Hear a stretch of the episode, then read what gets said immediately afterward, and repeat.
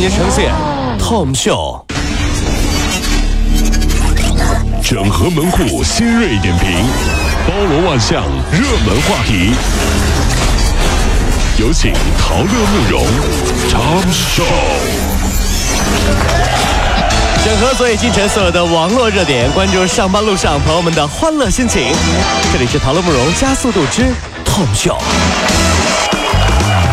沈阳的李女士大女儿格格今年五岁了，半年前小弟弟出生了，格格就嚷嚷着要回奶奶家。这李女士就说了：“你总待在奶奶家，你不想妈妈呀？”格格说：“你都有小弟弟了，不需要我当孩子了。哎呀，以后啊，我跟我奶奶叫妈妈。”没想到这五岁孩子竟然真的改口跟奶奶叫妈妈了。这孩子太狠了啊！嗯，这么算的话，他弟弟得管他叫姑姑，对吧？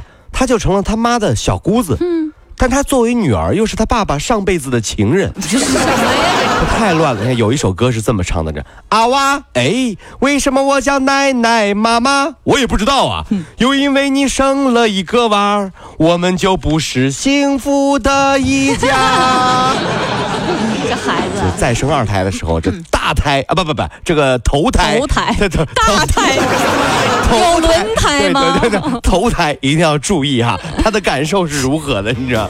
厦门公司有一个奇葩的福利，和同事恋爱结婚可以获一万块钱的奖励哎，。不得了啊，这是。这个公司的负责人证实，网络传言的确是真的啊。规定呢是在这个他们公司的尾牙宴上提出来的，只要双方领结婚证，公司就奖励新人一万块钱奖金。尾牙宴上还推出了一项新的规定，允许失恋的员工一个月内提出带薪休假两天。这恋爱有奖励，哎呀，老板，如果我是自恋呢？这 有人算了一笔账哈，说一年三百六十五天，是吧？是吧？一天结婚一天离婚，一天结婚一天离婚，一年二百五十个工作日，一半用来结婚就能有一百二十五万啊，是不是？离婚还能攒二百五十个假期，算起来蛮划算的。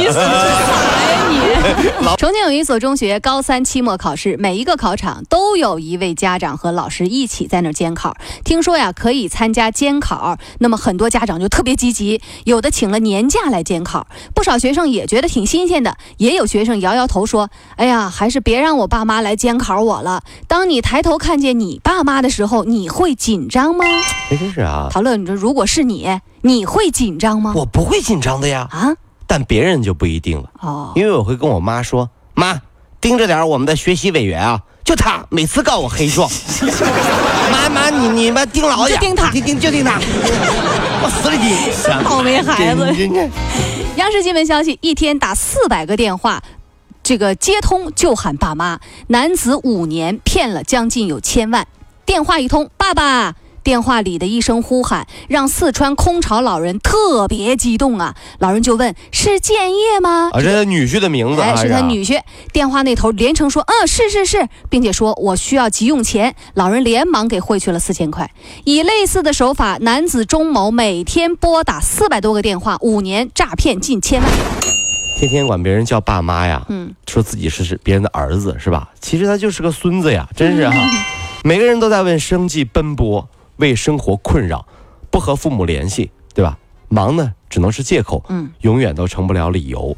与其提醒爸妈，哎，小心骗子啥的，咱不如回家常看看，大家同不同意哈？嗯听过一个事儿啊，说有一天啊，一骗子打电话给一个老人，说了：“你的儿子在我的手上，你也不会前往撕票了。”老人说：“哈哈，你们真逗，我都找不着我儿子，你们是咋找到的？哎我五年了，哎儿子没看着我，啊、你们你们太厉害了，你。”昨天晚上，二零一四 CCTV 体坛风云人物颁奖典礼在北京举行。二零一四年仁川亚运会游泳男子五十米自由泳、一百米自由泳和四乘一百米自由泳接力、四乘一百米混合泳接力的四项冠军宁泽涛被评为年度最佳男运动员。年度最佳女运动员奖颁给了李娜。被这个被网友亲切的称为“小包子”的宁泽涛啊，获奖以后就表示，对吧？是这个准备了最佳的组合的感言，没想到最后获得了最佳男运动员。林丹、张继科、廖辉，你们都是我的老大哥，我希望能在游泳世界里成为下一个超级包啊！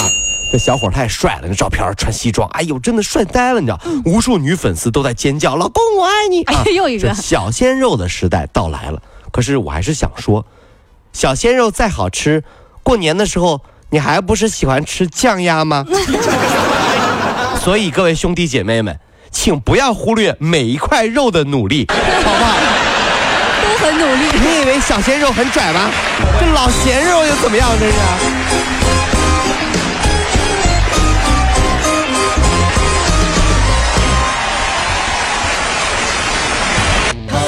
加速度，上班路上好舒服。一月二十八号，西安迎来了今年第一场大雪。五十八岁的环卫工丁全老人从早上六点半一直工作到九点钟，看见路边有一群人在烤火取暖，老人家呢也凑过去暖暖身子。可没想到啊，被巡查人员给拍照了。第二天，老人就被开除了。哎呦，真是！这件事情引发了网友多方面的关注。昨天呢，这个他所在的公司发布了处理意见，说一是撤销辞退决定，二是对。其进行安全及规章培训。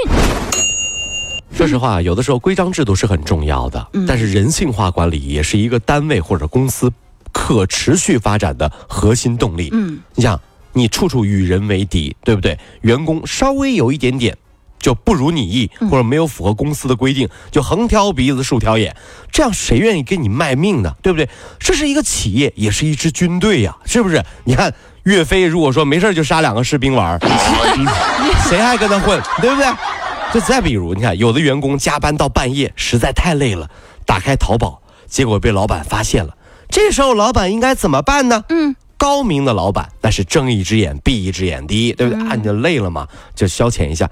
如果说再高明一点的老板呢，会走过去跟员工说的，你说什么？你知道吗？说什么？喜欢什么我给你买。哎呀。真的吗，老板？真的，老板，老板那个有钱任性，哈哈哈！这不是在安徽合肥乞讨的两个东北流浪汉，曾经多次拒绝救助啊。但是呢，一月三十号，他们却主动来到了救助站。原来啊，合肥这几天下雪了，天气太冷，一个人感冒了，一个人的鞋底儿呢被磨破了。为此呢，他们要求买火车票，不是回东北，而是要求去海南过夏天。根据规定，救助站帮着他们买了回东北老家的车票。回，你跑海南，你还想？哎哎呀，忽然一阵苦笑啊！可是规定就是送回原籍啊，对不对？那万一那俩大哥说我想去美国，那怎么办？你这潜回美国去啊？这如果说想去哪儿就去哪儿，那就不是救助站了，嗯，那个是携程。对，携雄在手，说走就走，你知道吗？根据湖北教育局相关负责人介绍，近年来不少家长和教师啊就反映，各学校的校内小卖部存在比较大的安全隐患，影响孩子的身心健康。食品包装袋污染学校环境。汶川将在两年内 啊，汉川啊将在两年内分步骤的取消所有义务教育学校的里面的小卖部。中小学小卖部本来就是为师生服务的。那如果小卖部存在问题啊，各位啊，这那么就应该选择想想办法，如何合理的管理，而不是遇到问题就取消啊。遇到问题你不解决问题，而这一拍大腿说哥几个，我们把它废了吧？什么的，就是住过校的朋友都知道，你在你半夜饿到不行的时候，小卖部就是天堂啊。最大的心酸是再也不能在小卖部门口约架了。放学小卖部门口，你给我等着，我告诉你。啊对对对你给我等着，你给我等着，你有本事啊，来，等会儿。